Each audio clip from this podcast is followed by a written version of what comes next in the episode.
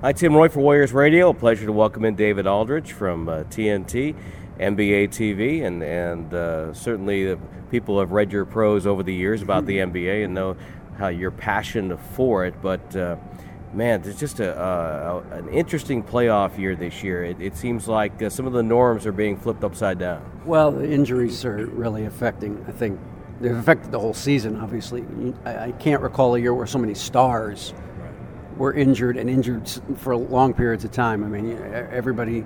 Uh, it seems like every good team has had one significant injury or another to deal with. Uh, Westbrook's the latest one for Oklahoma City, and that's it's catastrophic for them. Uh, the Lakers were decimated, as we know, uh, by injuries. Certainly, your team had had its share as well. So, I mean, it, has been a tough year, and it's really I think it's affected the playoffs as well. It really kind of leveled the playing field. I, I, I think any any of the last eight teams that are left I think you can win it. It's that's the kind of year it is. It's kind of a crazy year. Is there any correlation to the injuries to the the stars that played in the Olympics? You think?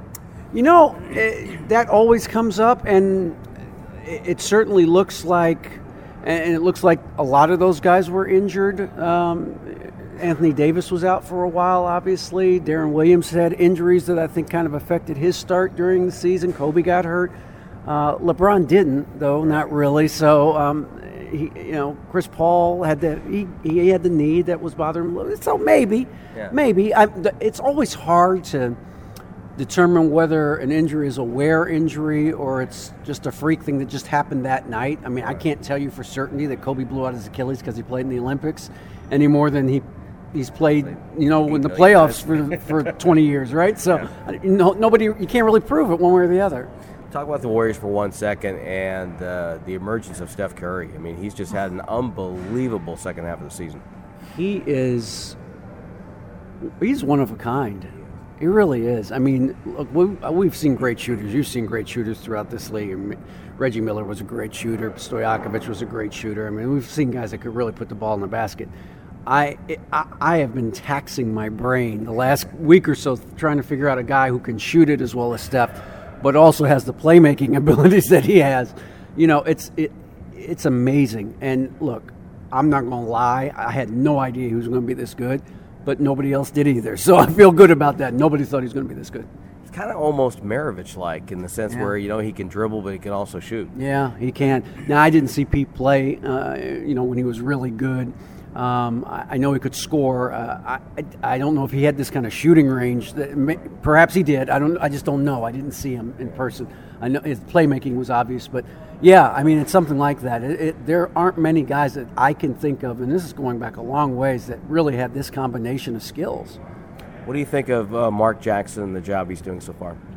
It's tremendous. I mean, considering this is his second year with with no previous coaching experience look, I, I believe in any sport, no matter what it is. Coaching is just getting the players to, to play hard for you and do what you want them to do and to get them to sell out. And this team is selling out for him. I mean, they believe what he's what he's telling them, uh, and so that's that means he's a good coach because he's getting his players to to play to the maximum of their ability, maximum intensity, uh, and really has had it almost all season. So uh, he's doing a great job. You and I have been both covering this league for a couple of decades, but mm-hmm. tell me uh, your opinion of the way the game is being played right now? Well, you know, I, th- I think I, I, think it's obviously an aesthetically pleasing game, more pleasing than it was in the '90s, when there was a lot of wrestling and holding and bumping, all that sort of thing. And it's great that the, that the offensive players uh, have a little bit of an advantage now. And I think it's made the game smaller. I think if you, and even before Miami, I think you could see the game was going small. Uh, and so teams are going to smaller lineups now. It means a lot more wing play and a lot more ball handling and passing, and, and that's a good thing. But as an old guy now, I I miss those days. I miss those 89, 88 games you had people just just banging on each other for 48 minutes. I, I know it wasn't the best basketball, but it, it was fun for us. It was fun for me watching it when I was getting started. I'm missing guys being knocked knocked down and stepped over. That's yeah. what I miss. Um, final, final question. Obviously, a, a, real tough loss for the Warriors in Game One. How do you see the rest of the series? You know, I we were talking about this last night after the game. I don't think they're going to be fazed by this very much. I I get the sense that they believe not only not only I mean obviously should have won the game, but they believe they could do this all the time against these guys.